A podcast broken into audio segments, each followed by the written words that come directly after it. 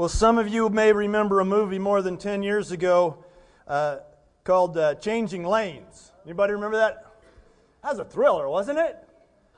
Ben Affleck and Samuel L. Jackson, and each of these guys were on their way to somewhere important, and uh, they were in a, in a traffic jam, and they were just trying to change, just trying to get in the right lane, and they had a fender bender that catapulted them into a series of catastrophic events. Anybody know what I'm talking about?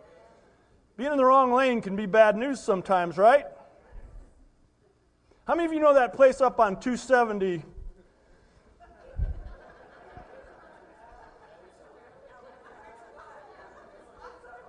Westbound 16133, where there's like, you know what I'm talking about? Where there's a sign that's for a mile that says left lane ends. Hello? Now, before I go too much further, I will admit that I am the best driver. And I'm a Pharisee of drivers, right? I know what the rules are, but you're driving along for crying out loud. You got a mile to merge right. And what is it about these yahoos out in the left lane that goes, I'll go over when I'm good and ready, right? Come on, on the phone, yeah. You can see what's going to happen. And I'll try to give somebody the benefit of the doubt. Maybe they got something going on, you know, they're not paying attention. But I think most of them are just idiots, don't you? I mean, let's. They're just arrogant. They're just hugging that left line, you know. My lane will be done when my lane's done, and it's your lane that's ending, buddy. It's important to be in the right lane at the right time, yes? I think so too. Jesus said so too. He said, Enter through the narrow gate. For wide is the gate, and broad is the road that leads to destruction. And many enter through it. But small is the gate, narrow the road that leads to life, and only a few find it. So it's important to be in the right lane. Let's pray. Father, we invite your Holy Spirit to come to bring life into our lives, to bring life where there's death, to cut out the cancer of things we've settled for and forsaken you. Come, Lord, we pray. We want to be authentic followers of your Son, Jesus. Lord, I know for a fact that these people did not come to hear a man talk but they came to meet with the living God. And so I invite your presence to come into this, this time of my talking, Lord. But would you just connect every heart with you, Lord? I just pray to you, God, that no one would settle for the sound of my voice when your voice is so near. Come, Holy Spirit, as we look into this passage from your word. Your word is life to us, Lord. Your Bible is life to us. And so we invite you to come and make it live in us and for us and through us. In Jesus' name, amen. I'm going to continue this morning in the Sermon on the Mount for today plus one more week. I also thought we were already done with it. I think this is my third announcement of the ending of this series, but I just can't seem to escape it. Uh, the most compelling part of the whole Sermon on the Mount, which is Matthew 5, 6, and 7, the most compelling part comes next week. When Jesus says what I consider to be the most terrifying words in Scripture, when he says to people who were doing all the God stuff, he said, Depart from me, I never knew you. We can't walk away from the Sermon on the Mount without inviting the Holy Spirit and come and tell us what that means, right? We got to know what that means. And I think the Lord will be generous to us next week in helping us to see that. But as you look at the Sermon on the Mount, Matthew 5, 6, and 7, you can see that these words from Jesus about these roads, about being in the right lane, that he's shifting into a conclusion of the message. I believe that Matthew 5, 6, and 7 were a continuous flow of the words of Jesus, that they actually were a continuous sermon spoken by Jesus. There are Bible scholars who suggest that there's reason to believe that this was really the work of the gospel writer who brought in various things that Jesus said and organized them, but I see no reason to, to think that. I see every reason to believe that it is as it is, and that Jesus went up on a mountainside and he began to speak to his disciples and the crowd that had gathered, and that this thing was the Sermon on the Mount, a continuous flow of Matthew 5, 6, and 7. It makes a lot of sense if you think about it this way that he started with the introduction and this thing we now call the Beatitudes, where nine times he said, Happy are the, right? Happy are the. Happy are the pure in heart. Happy are those who mourn. Happy are the merciful. Happy are the. And Jesus began his sermon by making this point clear. He wants to make his followers happy. Jesus wants us to be happy. Now, it's not a happiness as the world offers a happiness, as we'll see in the body of the message, but he wants us to be happy, that your happiness is a prime concern of Jesus Christ, the Lord of the universe. Your personal, individual happiness is of ultimate concern of Jesus Christ, the Lord of the universe. He wants us to be happy. Nine times he said, Happy are the. And even though the, the end of every sentence didn't make full sense to us, the point is clear that he wants us to be happy. I think that's good news, don't you?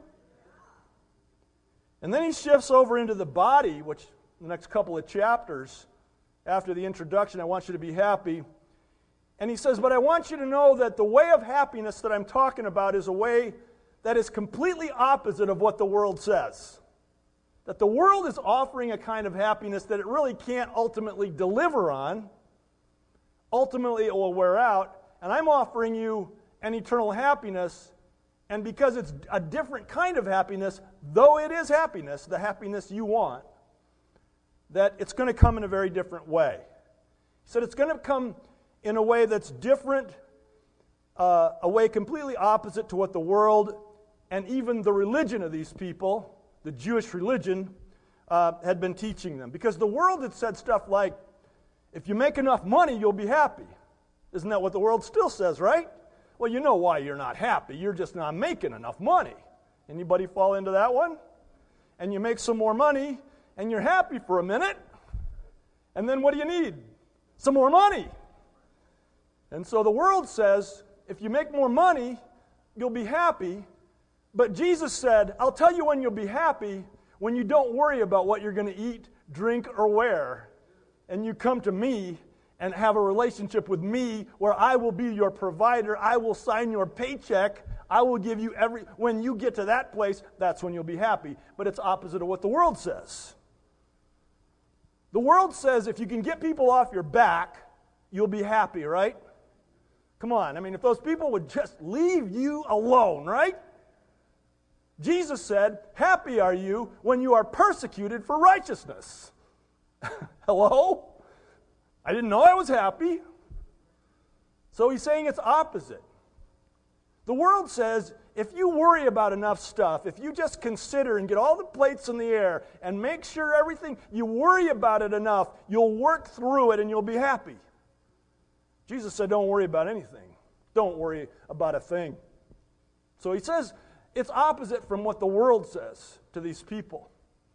He also told them that the happiness that he had for them was going to be opposite from what their religion had been teaching them. Religion, for example, had been teaching them the doctrine of retribution, which means an eye for an eye, a tooth for a tooth, right? And Jesus said, I know that's what you've been told, that you think you're going to be happy if you get justice. But he said, I'll tell you when you're going to be happy. You're going to be happy, this is flips it on its head. You're going to be happy if when somebody hits you on one cheek, you're able to say, I have another. That's messed up, isn't it? Jesus said it's going to be different from what your religion has taught you about your public image. The Jewish religion said make sure you're always doing all the right things at all the right time and looking good. Make sure you're at the right prayer meetings. Make sure you fast. And when you fast, make sure everybody knows it. Oh, I can't deal with that right now. I'm fasting, you know, doing my God thing. Pray on the street corner so people can know you're representing God. All these things. And Jesus said, it's the opposite. Of course you should pray in your group meetings. Of course you should of course you should do these things, but when you fast, don't let anybody know it.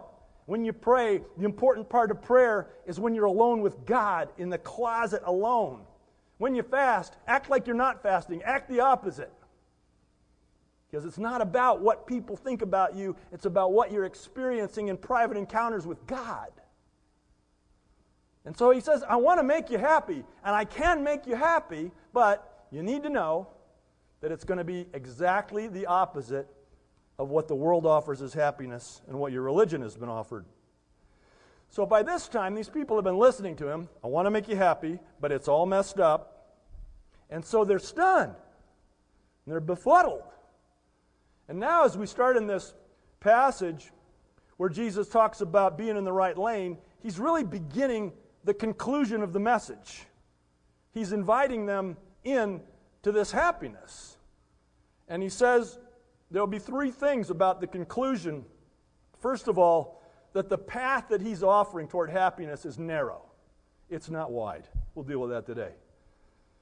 He's saying, but this path has a solid foundation. It's on a rock, it's not a shifting sand, it's solid.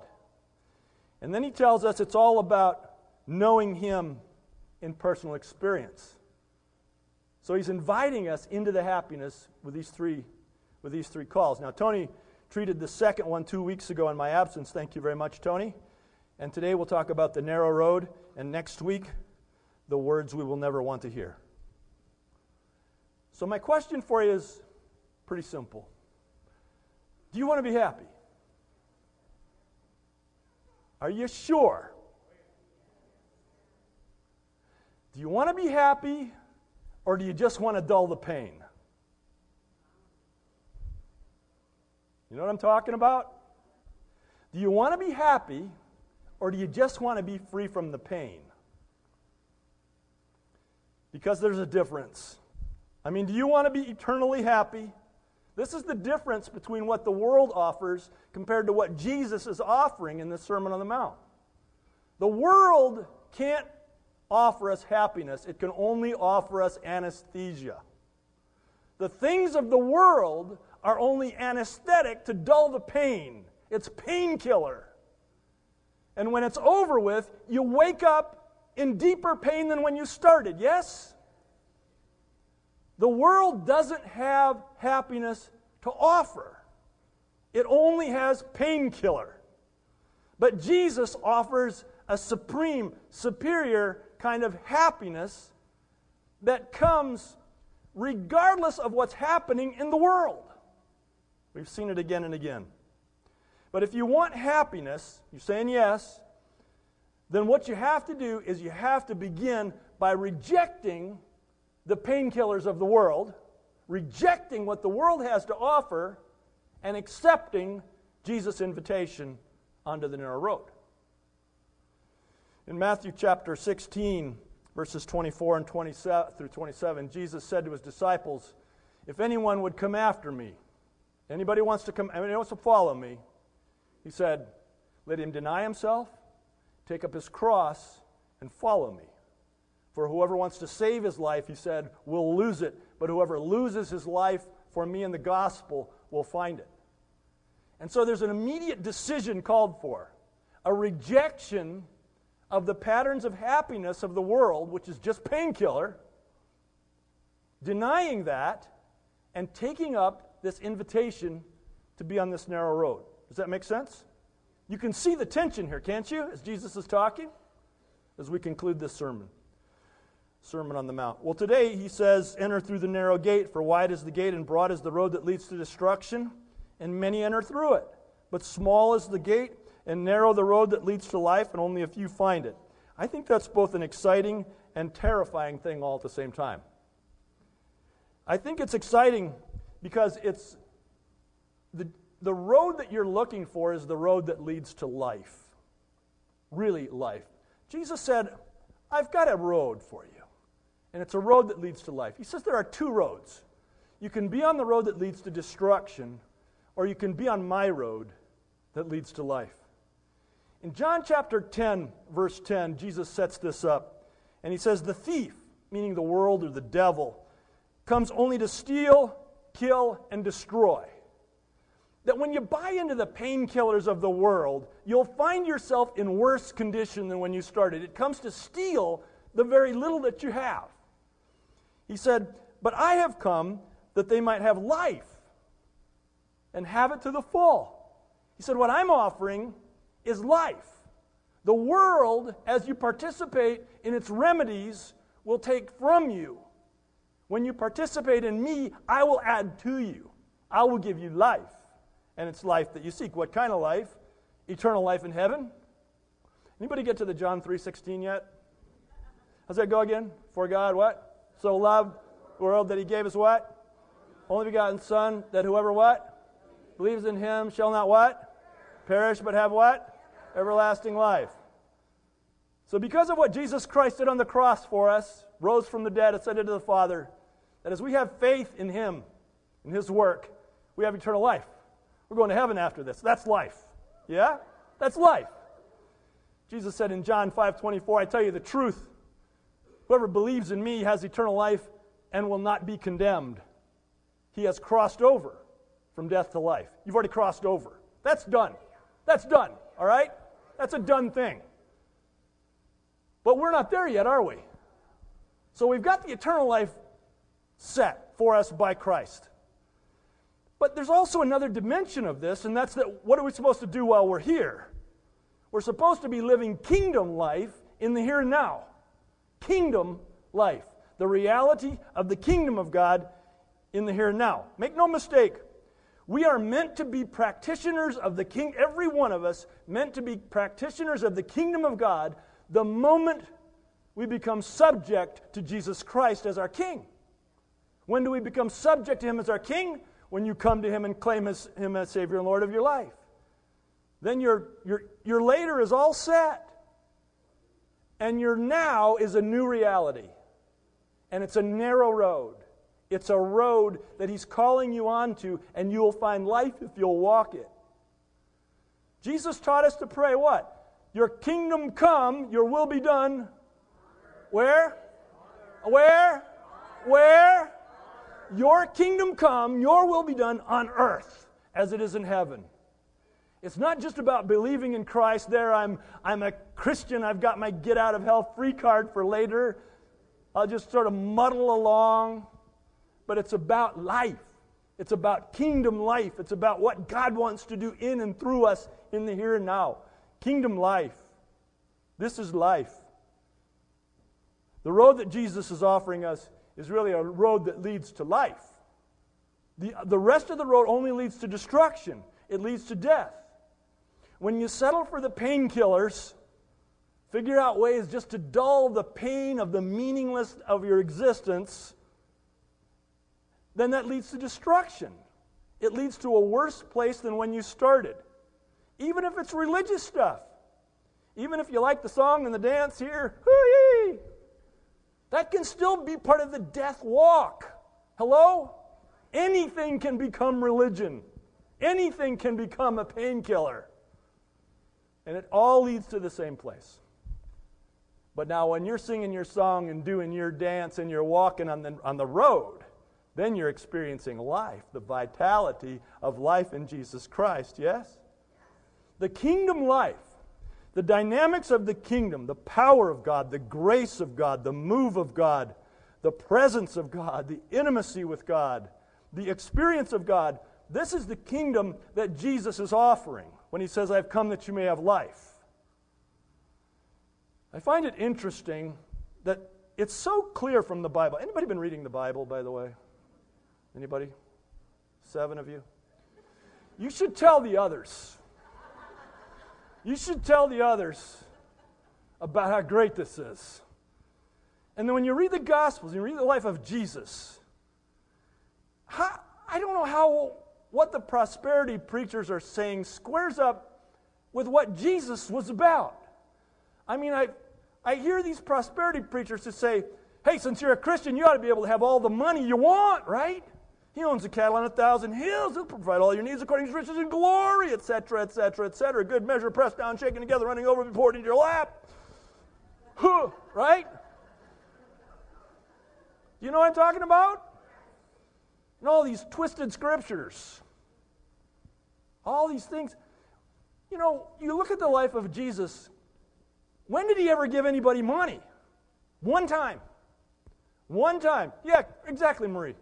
They needed to pay their taxes, right? Uh, I don't have. You got anything? No, we don't do money. I don't know. Jesus said, "Go over and catch a fish. Next one you have, one, next one you catch will have your tax money in its mouth." Prosperity.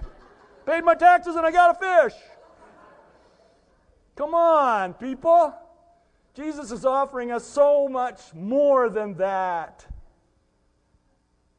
You know it too. You know it that there's something so much better than that. In fact, Jesus said in the Sermon on the Mount, getting all worked up about money will actually keep you from experiencing the kingdom. He said, Nobody can serve two masters. If you're living for money, you're going to miss the kingdom. Make all the money you want. You know, I've said this before. You all intelligent, hardworking people living in a free enterprise system, make all the money you can. As long as it's coming from the center of the road as you're walking with Jesus and you're living, you're walking with Him, and your motivations are for Him, your integrity comes from Him. Make all the money you can. But don't, don't waste your prayer time praying for money, all right? When there's grace to be had. Which would you rather have? A pile of money or the ability to extend your hand in the name of Jesus and heal the sick? Which would you rather have? Which would you rather have? A pile of money or the ability by the kingdom of God to share your faith with unbelievers in such a way that they turn to you and say, What must I do to be saved? Which would you rather have? You want the kingdom. You want the kingdom. And Jesus said, I want to give you the kingdom. Get on my road, it leads to life, not destruction. Did you ever notice that the places that bring us so much life, a place like this, seem to be the hardest places to get to? You know that, right? So even if it's like, you know, something in your life that, you know, boy, if I could just have an hour of quiet with God, and you say, I'm going to do it, and then the world just breaks loose around it. Hello, do you know what I'm talking? Anybody know what I'm talking about? I'm going to do this, and it seems like the places that bring us the most life are the hardest to get to, and that's because the road to them is the narrow one. This picture here is actually one of my favorite pictures, and it was taken by an elder in our church. He wasn't an elder at the time. Jim Hoops was just a neighbor of ours happened to live next door to us on Castleton in Grove City. And uh, we became friends, and this was 10 years ago or so. We became friends, and in the context of our friendship together as two couples, one of the things we shared with him was he said, You know, someday we want to go to England. We, have always just wanted to do a vacation in England. And Karen had been scrimping and saving, and we were about ready to pull the trigger, and they said, Us too. And so we just, Well, let's go. Let's go together. So off the four of us went to England and Scotland for a couple weeks, rented a car, and drove around on the wrong side of the road. And uh, this, I think, was our second night. This picture was taken from the hill overlooking a bed and breakfast that's nestled down there in the trees. I know it. I'd go back just for that spot. I mean, there are sheep in the pasture, there's a, there's a stream that runs down. But to get there was interesting. I mean, we went past Stonehenge, and yeah, that's a pile of rocks, all right. Walked around that for a while and kept going and going and following our map. This is pre GPS, so we're like looking at the paper, and bad enough you're on the wrong side of the road, but apparently north is still the same direction over there. And so, you know, we just kept going and going, and I don't think we're getting there. And finally, I said, pull up at this pub. Rhonda was driving. Rhonda and I were the designated drivers. I made her go first just to learn from her mistakes. And pulled in this pub and I said, Hey, we're looking for this place. Oh, yeah, they said. I won't do a fake English accent. I'm terrible at accents. So, oh, yeah, you just go out there. You just keep going on this road and do this and do that. And, and we were already on a narrow road. And they said, You just keep going, and after a while, the road will narrow. I said, What? Yeah, the road will narrow. So that we got, before we got to this place, I mean, you probably pick out the road down there. It was a one lane road, so that we actually encountered traffic and had to figure out how to get around each other. And it just seems like the most, the places that bring the most life are the places that are hardest to get to. And that's because it's really a narrow road that you're looking for.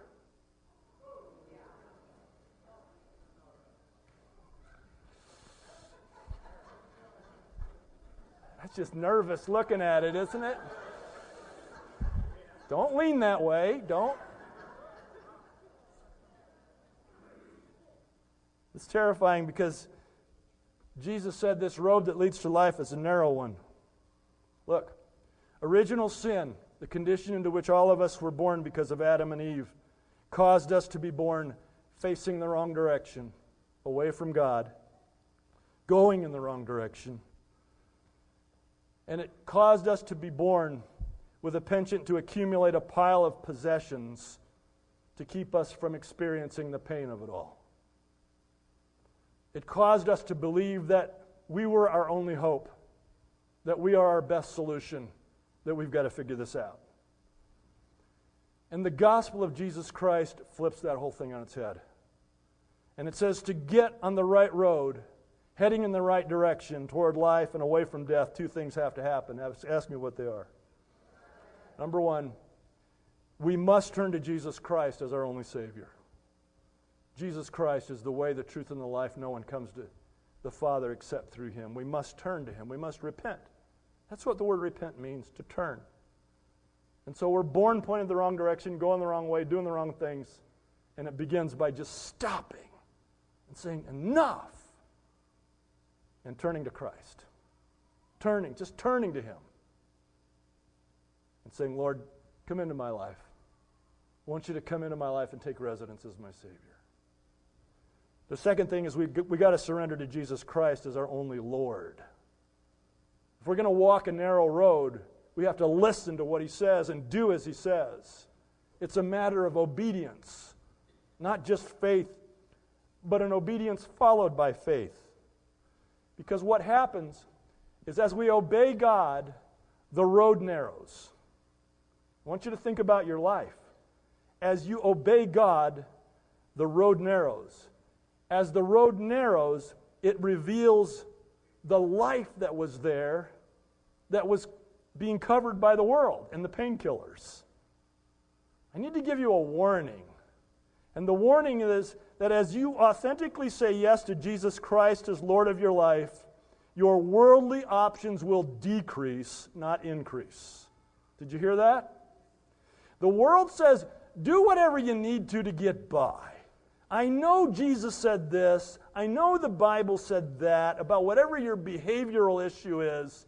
But you know what? You need to do what you need to do. No, you don't. No, you don't. Because following Jesus Christ is a matter of obedience to what he says. And obedience brings life. Obedience to the Word of God. Refusing to rationalize why we're living in this way, why we're living in sin, why we're rationalizing and integrating patterns of sinful behaviors in our lives. Rationalizing that brings death.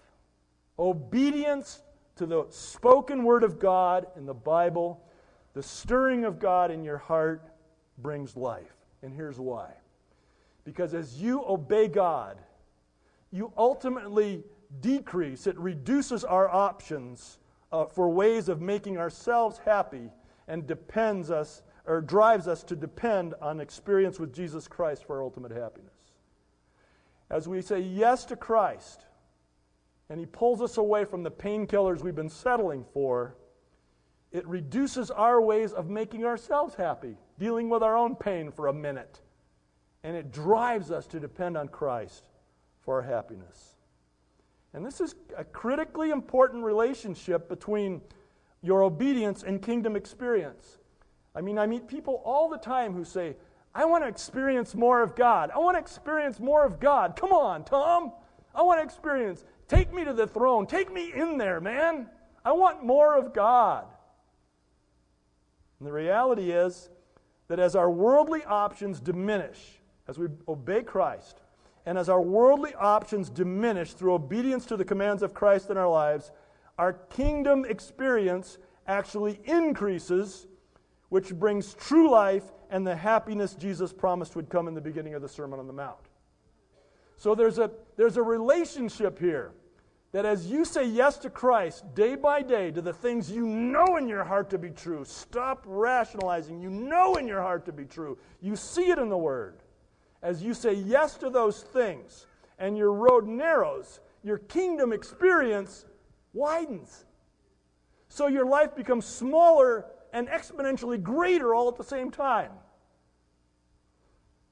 But I want you to notice something that God always blesses obedience. Through the Old Testament, the message is God blesses obedience.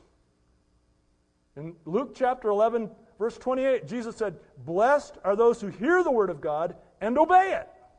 Jesus said it. And so, what I want you to notice is that our experience in the kingdom is directly proportional to, the, to our level of obedience. You're actually in control of how much of the, of the kingdom you experience in this regard. Does that make sense? And by extension, then, it's worth noting that our lack of experience in the kingdom of God can be directly attached to our areas of habitual disobedience. That when we say, I, you know, it's just who I am, you've just determined your level of experience with God. And you cannot at the same time say, I want more of God and it's just who I am. If God is calling you to make fundamental changes in your life, I'd be lying to you if I didn't tell you that. You want more of the kingdom? You know you do. Jesus wants to give you more of the kingdom. Who should be trusted with more of the kingdom? Those who have been obedient with the level of kingdom they've already received, right? But at the end of the day, it prompts, this whole passage prompts an eternal question, and that is Am I sure I'm in the right lane? I mean, that's rolling around through some of your hearts. Jesus said there's a broad lane leads to death, there's a narrow lane that leads to life. And so it would be normal for you to be thinking, Am I sure I'm in the right lane? How would I know? Let me run some questions by you. Have you come to the stark awareness that the road of Jesus Christ is narrow? I mean, have you, have you dealt with that? That when you said yes to Jesus Christ, I want you to forgive me of my sins, I want you to be my Savior, that you're also saying, Yes, I want you to be my Lord, and I realize there's a whole bunch of stuff here that isn't going to fit in there with me. Jesus said, I tell you the truth, it's easier for a camel to go through the eye of a needle than for a rich man to enter into the kingdom of God. I mean, God's going to tear some stuff off you on your way in. You can't take everything you have onto the path, it's a narrow road. Are you aware of that? Have you thought that through? Have you embraced that reality? That part of God's plan to give you life and life abundantly is to take the things away from you that don't give you life. That following Jesus Christ means following Jesus Christ in all things, not just the things that are convenient. You know, you just look at some of the things, for example, for me, what's obvious in the Word. I don't need Jesus to come and tell me personally. It's obvious in the Word that I should tithe. And that means give 10%. I just use this as an example. So as I tithe, I give 10% of my income to the work of the Lord here at the church because, because the word says it. Now I have 90%. So I have 10% less of what I had in order to make myself happy. And the world says, no, you need that other 10%. That's your happy money. And what I've realized is that if I have that 10% and use it as my happy money to live or drive or do whatever I want to do, I realize that I have limited my experience with God, who is really the one that's going to be, make me happy, because when I'm with God, I don't give a flip of how much money I make. Hello? And that's just one example. And you just think about the behavioral aspects of your life. Do you realize that in following Christ, you're agreeing to follow him in all things? Tonight at 6 o'clock, you're going to hear six powerful testimonies. One of the things I love about the fact that we've returned our baptism services to Sunday night is uh, we don't have any time constraints. We used to, you know, when we do on Sunday mornings, obviously, especially at times we've baptized 40 or more people at once, you know, you just kind of have to, okay, here we go. One of the things we've done with six that we're baptizing tonight, I said, I want you to stop right there at a microphone that'll be in front of that cross, and I want you to share your testimony. And we heard them on Tuesday nights, on Tuesday night of this week, just getting them ready to be baptized, and they're compelling. And you're going to hear some stuff tonight that will stun you. And for some of you who have been part of this church for a long time and this has just sort of become normal, if you come tonight, you will remember again why we started this church 21 years ago. And your, your walk with Jesus will be propelled forward just by hearing these testimonies because these are people who said, I got I'm doing it. I'm going to obey. So that's the first question. You realize it's narrow. Is your life, another question, is your life getting both narrower and wider at the same time? That as you realize that you obey Christ and your options, your, your options decrease, is your life getting bigger in Christ? Are you moving in a direction of experience more, more of the kingdom or less of the kingdom? I mean, as you obey God, are you experiencing more God? Are you getting stirring? Are you seeing God move? Are you, or are you work? Are you still living off memories of yesterday? Living off memories of what God did yesterday is an indication that the obedience has stalled. That you say, I'm good enough. Are you aware of areas of disobedience to the Word of God and the will of God in your life that you've simply integrated and rationalized into your life? It's so easy. You know, I got to tell you, one of the most challenging parts of leading this fellowship is simply this we want to be a church that is truly open to every possible person who would ever come through our doors. But at the same time, with such an extreme welcome that we have, we don't ever want to give the impression that God is unconcerned about your sin. Because your sin and the sin that you continue to permit in your life is choking you, it's death, it's limiting your experience with God. I think these are questions you could ask yourself to decide which lane you're in.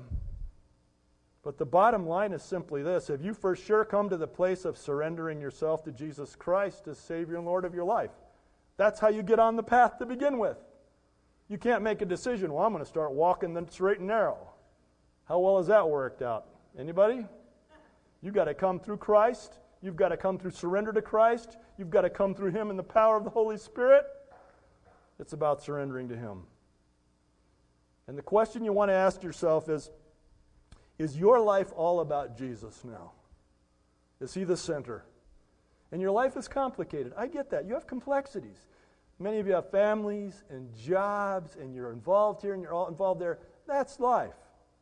But what I'm asking you is Jesus Christ the central priority and the essential motivation for why you're doing everything else? And if your answer is yes, then you're walking the narrow. If you're not sure, today's a good day just to go to the Lord and say, Lord, I want it to be all about you.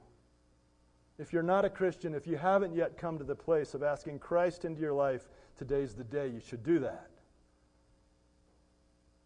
If you're a person who says, used to be Jesus was more a central priority, today's the day to recommit your life to Christ. To tell him you want to be obedient. To tell him, that you want it to be all about Him.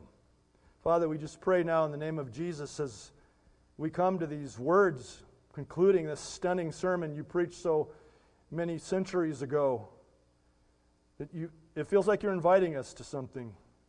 You've turned our world upside down. You've intrigued us with your invitation of true happiness, and then you've befuddled us with all of these thoughts about happiness that don't make perfect sense to us. And so, Lord, we just surrender to you and say, We need to be on the road with you. We can't figure this out on our own. We, want, we need to be on the road with you. We need to be on your narrow as a church and as individuals. And I thank you for this church, Lord. I thank you for some time away that just caused me to realize how much I love these people and love what you're doing here. And I just pray for every heart here, every soul. I pray for every soul that's in peril today who hasn't come to Christ. I pray for every soul today who has not come to that place of being saved by the grace of God.